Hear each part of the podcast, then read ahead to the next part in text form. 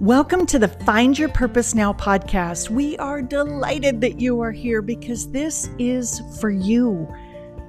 We do this to help you find and live your purpose, the good purpose that's uniquely yours. Because when you find it, everything starts to just fall into place. You're happier, you're more peaceful, you have better relationships with good people. It is remarkable what happens when you are living in the sweet middle of your purpose, the purpose that you've been perfectly matched to live. The great news is you're in the right place to find it. So let's get started. Jenny, we have to talk about the issue of fe- people feeling like they're not enough, and the kinds of things that they do in order to make themselves feel better, in order to fit in, in order to be accepted by other people, because all of that stuff distracts us. And we've all been there, um, but it distracts us from fulfillment of our purpose when we're, when we're, trying, striving to prove that we're enough. We are enough for our purpose. You know, I, I really believe that too, Rhonda. I think it's something that's really important for us to talk about with the people who will listen to this podcast. And, you know, like you said, and I think we'll get to it, the things that we're striving for, driving for, you know, moving toward that we believe are part of our identity or our purpose. But I think we need to go back a little further and say, what is our own mindset about ourselves? You know, because that all is going to start in the mind. You know, what we believe, what we believe we are, what we believe we're not. And then we start reaching for these tangible things. You know, I got to have this house. I got to have this car. I got to have this title, got to have this job. I mean, and we've talked about those things before. So, and I know that mindset can be a really big buzzword in culture. You know, what is my mindset? And, you know, that's a lot to do with life coaching, which I do some of. And, and, you know, that can be a really big buzzword, but there is really something to a mindset about, you know, it's like when an athlete goes out on the court or on the field, do they believe that they're already going to lose the game? I mean, mindset is really important, you know, that every time you go to the doctor, we're going to have a bad, you know, a bad report or whatever it is. But I think when it comes to identity and purpose, we have to check our mindset, you know, about wh- what we really believe about ourselves. Who are we? And when will be, when will we be okay with who we really are? Mm. And I think that's a really good place to start. Yeah. Well, and, and isn't it so, I mean, to hear you say it that way, when will you, when will you believe you're enough? When will you think that you're okay just as you are? And I think, wow, isn't that the sixty-four thousand dollars question? On the one hand, it sounds like such a no-brainer. Mm-hmm. I'm just going to shift in my mind right this second, and I'm going to believe that I am enough, and that's it. And it sounds great. And I think there are people who actually probably sell that. They probably sell tickets to a seminar that guarantees that, you know, by the end of it, you're going to feel like you're, you know, some fabulous um, person, and and that you deserve adoration or whatever it is that you're supposed to get from those things. I don't know.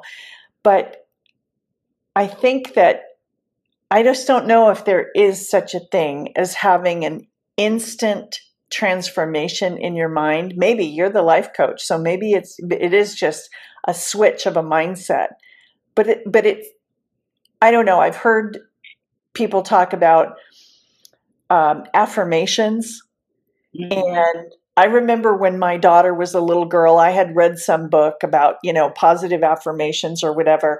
And I remember my daughter came home from school one day, and girls didn't let her play with in their group or whatever it was. And she was really feeling badly. And I said, okay, we're going to go in the ba- go in the bathroom. We're going to stand in front of the mirror and you're going to say, I like myself. I like myself. If she hears this podcast, she's going to be cracking up, remembering my whole I like myself phase. And so we would stand in front of the mirror and I'm like, no, no, say it louder. Be more enthusiastic. Say it like you mean it. You know, and here she is like nine or ten years old or whatever going, oh, Mom, I like myself. I like myself. Like she didn't want to do it. Okay, guess what? That didn't do it, Jenny. Just looking in the mirror and saying the affirmation wasn't the trick. So, you know, give us some pointers on how do we get to the point where we do feel like we're enough? Well, I mean, I, you know, and I'm giggling because I'm thinking that, you know, I, and don't hurt us, those people who believe in, in positive affirmations. I think there's some validity to it. Oh, yeah. You know, have positive things around you and great phrases on your mirror and all of that. But the reality is, number one, it's a process. You know, I can think of very many different junctures of my life where my mindset was off. Okay. And first of all, we need to recognize that our mindset is off. Okay, so people need to start there going, you know, am I clawing and scratching for something that is outside of the identity of who I really am? You know, am I am I married to comparison? You know, am I, what am I looking at that's making me feel off? You know, so I think we need to first recognize what our mindset is. And I mean, I always think that journaling is really powerful. You know, this is how I'm feeling today, you know, kind of getting that out for no one else to read but you, and to just release yourself of these things and ask the, and we need, I think we need to, what I do with my clients is I ask powerful questions. We can ask ourselves powerful questions like, why am I feeling like I'm not enough? And then what is it? Is it a voice in your life? You know, you and I talk very, very um, frequently about healthy relationships, you know, and that's, we're not saying that, you know, run away from your spouse or your best friend or your, your kid or whatever, but tell those people what you need to hear. You know, I need you to lift me up. You know, that's not something I want to do, but we need to look at our relationship. What are the voices that are coming in, and start to first recognize the, why am I feeling this way? Okay, when I have these, what? Why do I need the positive re- affirmations? You know, um, and they're not bad in and of themselves. But you're right; it's not a switch that you flip on to go in the kitchen. You know, it is a very long process, and I think in order to change our mindset, we need to know the why. You know, is it is it something from a long time ago? Is it trauma? Is it, you know? There's a lot of things that we need to work through. Um, is it people around you that have been saying these negative things or continue to do so in your life? And why do you have that mindset? Because I think once we can find out the why, then we can sort of filter through how to move forward. So I think we need to recognize that it's a journey and a process. You know, a little sticky on your mirror isn't going to change your mindset. You know, it might pump you up for a little bit, but it's really not going to do that. It's like getting to the real core of what that issue is that makes me strive and believe that I'm not enough and my identity isn't enough.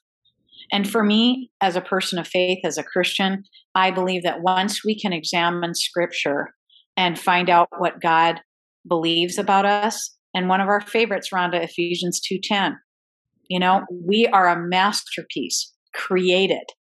And you know what, boy, it's pretty uplifting to, to realize you're a masterpiece created by God to do great works. Exactly. I love that. And and I want to just um, agree with what you said about, I'm not against positive affirmations. I'm I'm all for that. I mean, I'm trying to, you know, pump myself up on the days when I'm just a little, you know, tired or or I'm not feeling great or whatever. You know, I tell myself, all right, come on, let's get in gear. It's a great day. It's, you know, it's a good day. We're going to do something good today. And, you know, so I, I'm, I'm all about that, but I think that's not, that's not the do all and the end all. I love, um, getting a scripture in my head, like Ephesians two ten, and telling myself, When I feel like a complete loser because I just stuck not one foot, but both of them in my mouth at the exact same time, which I, you know, I've been known to do. Uh, and then, you know, and you feel awful and you can't take it back. And, and, uh, and in my case, you know, when I've, when I've done stuff like that, where it's super public, so it's on a podcast or it's on stage with five hundred people in, in the ballroom or three thousand people on, you know, whatever the situation, and you can't take it back. Okay.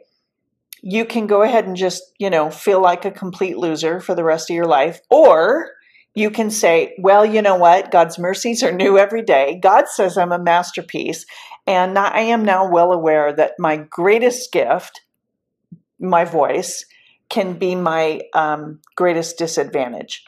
And so, you know, it makes us more self-aware, and that's not a bad thing.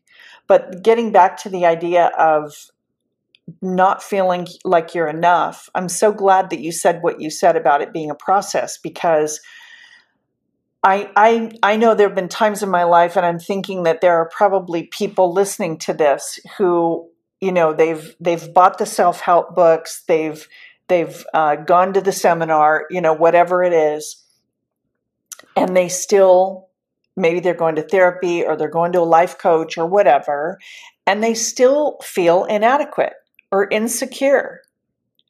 And then, you know, for somebody to come along and sort of imply that you could make the shift just like that. Well, now you feel like a bigger loser because you've said the positive affirmation, you've gone to the seminar, you've read the book, you've done, and and you still feel the way you feel. So I I, I think it's very encouraging, I think, I, for me, and hopefully for everybody listening, to think, okay, yeah, you know what? Let's give ourselves some grace. It actually is a process. This whole life is a process. And the the whole idea of seeking, really actively seeking our purpose, and then trying to live our purpose. And I say trying, and I used to in business, I would say, don't try, just do it. I didn't like try. I didn't have it in my vocabulary. And now as I'm older, I think, oh boy, you know, who in the world did God bless the people I said that to, that then felt like, ah, you know, trepidation that they weren't going to actually be able to do whatever it was I was hoping and wanting them to do.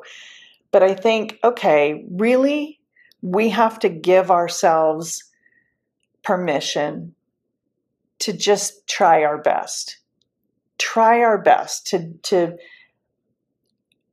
discern from God what it is He wants us to do today, today.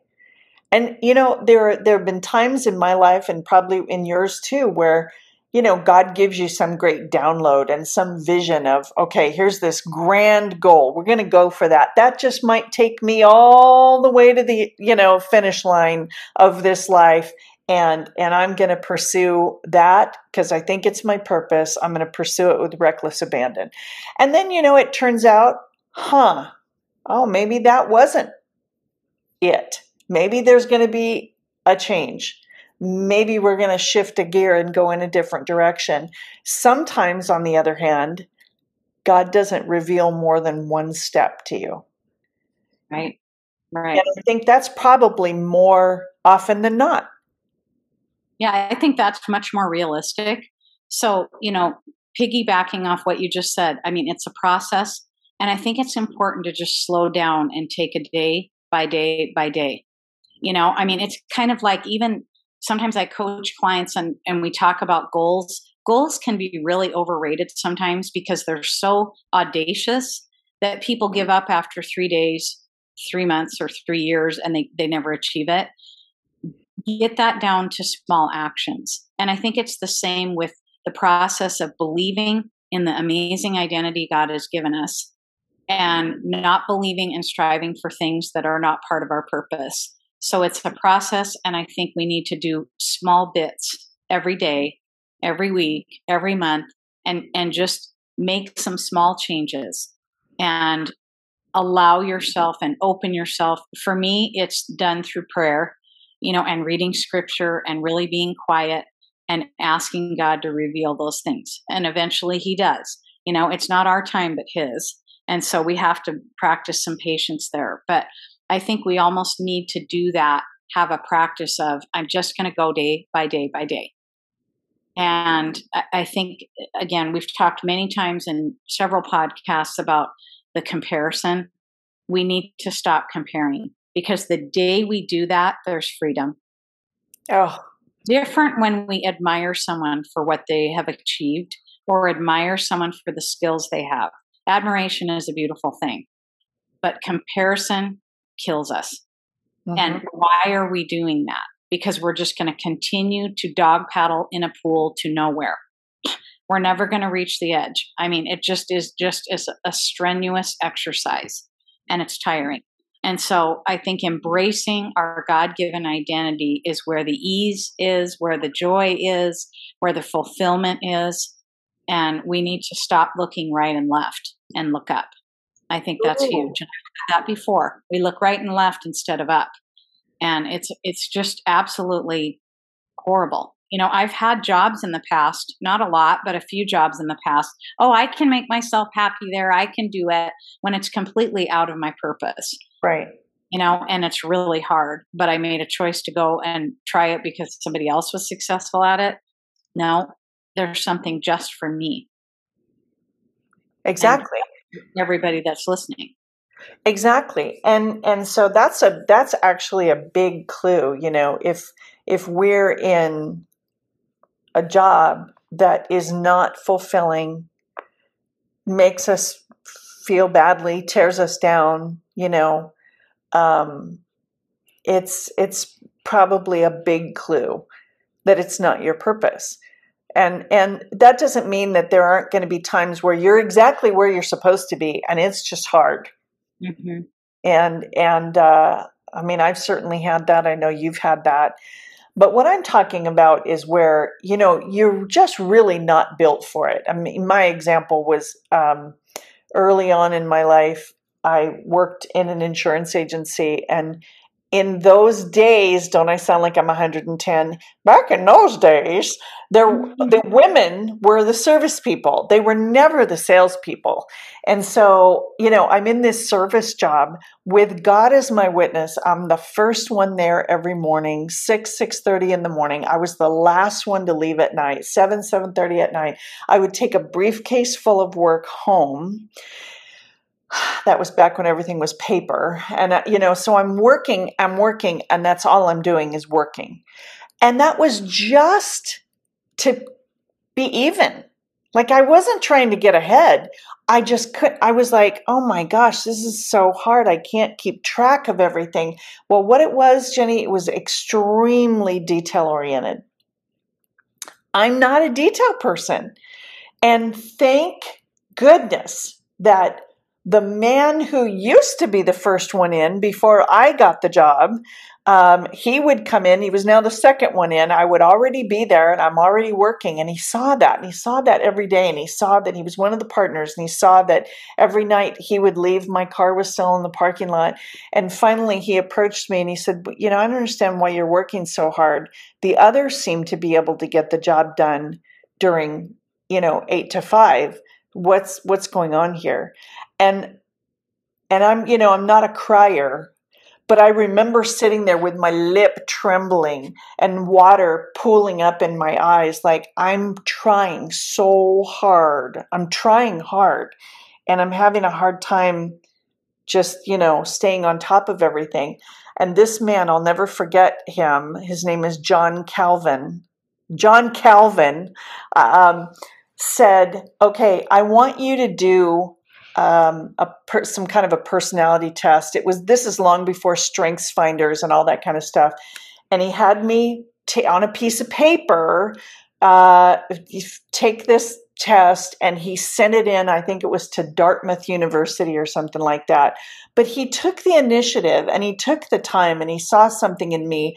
Instead of saying, what a loser, she can't get the job done during, you know, the regular. No, he didn't do that. He said, you know, we have somebody here who's willing to do the work. She has a good attitude. She's a really hard worker. She must be a square peg in a, in a trying to fit in a round hole. And and I love him for that. I have no idea if he's even still alive or where he ever is. I lost track of him.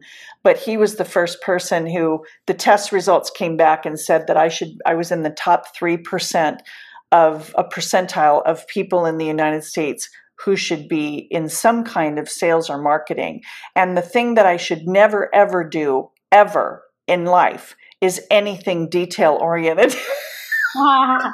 And there was my job. That was a big clue. Huge, humongous clue. And so that man made it possible. There had never been a female sales representative in that insurance agency, and I was the first one. And um, and and I never looked back. And so I want to encourage people who are who are in a really difficult spot, whether it's a job or a relationship or whatever, and you feel like you just can't do it one more minute. You know, really, really pray and really step back for a second and and discern: are you there for a reason? Mm-hmm. Maybe you're there for a, a period of time where you're supposed to meet somebody, you're supposed to learn something, you're supposed to do something, you're supposed to impact somebody else, and then move on. Uh, maybe it isn't a, a permanent thing. Um, but, you know, I always say pray, listen, and then act and repeat. And that's that's how we find our purpose. And I'm so glad for that time in that insurance agency when I thought I was going to die, Jenny, because it was so hard and I was working so hard and I felt like such an idiot because everybody else was able to get their work done between eight and five, and I couldn't do it to save my soul from going to hell. Well, Rhonda, that was such an indicator. You know, it wasn't like, I mean, anybody who's been in a profession or a career of some kind, I mean, there's going to be hard moments and hard days. But in the case that you just gave, one day after the next, after the next, after the next, I mean, just sandwiched together, when it's that hard, there's something not, not clicking, you know? And I love what you said about pray, listen, act, repeat. That's a process. Mm. That is a process that you do every single day. You know, and so that opens up a whole nother thing for another time. But I think it's important to really be disciplined about continuing through the process. And when you get the epiphanies and the answers and the prayers come and God speaks to it, then act on them. Absolutely. And that's a great place for us to end that, uh, you know, you are enough. Maybe you're not enough for the job you're in. Maybe it's a temporary thing, and or maybe you're not a, enough. You feel like you're not enough. You feel like you're not up to it. Um, God will move you if you're open to it, if you're talking to Him, and just ask Him, move me out of any place that I'm in that I'm not supposed to be, move me right into where you want me to be, open every door you want me to walk through, slam shut and deadbolt any door that you don't want me to walk through. And, uh, and that's how you find your purpose. That's how you live your purpose. So, all right, subscribe, share this with somebody who feels like they're not enough, somebody who feels like they're a loser, like I did. And uh, and hopefully this will help, you know, a lot of people get to the place where they really do know that they really, truly are not only enough, but awesome and a masterpiece and able to do exactly what God created you to do. Did you know that the very things that have hurt the most can be the things that help you create a successful life? It's true. You can succeed in life, personally and professionally, not just despite what you've been through, but specifically because of it. You gained character traits. You learned specific abilities that you would not have acquired any other way. I want you to get a copy of my book, Succeed Because of What You've Been Through. Go to my website, Rhonda dot org, R H O N D A dot org, and get your copy today. Does your life feel like a roller coaster that never comes to a stop? Are you exhausted? Are you just completely over it? If that's how you feel, you're probably not living in the sweet middle of your purpose. Jenny and I want to help you find it. I hope that you'll go to my website, Rhonda dot org, R H O N D A dot org, click on events and find a Find Your Purpose Christian Women's Retreat and join us. Now, this is not a great big fill the stadium kind of event. This is an intimate event. There are a limited number of spaces, and that is by design, because this is about you and the other like-minded women who join us on this journey toward really finding and living God's good purpose for our lives. Because when you do that, you get a sense of peace and contentedness that you just can't get any other way.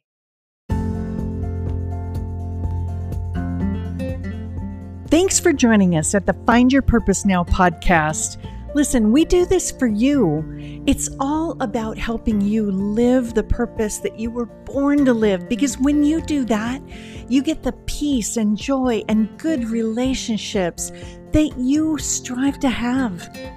This is real success. So we hope that you'll share this with a friend, subscribe, and come back and see us next week. And we would love to hear from you. Go to find your purpose now dot org.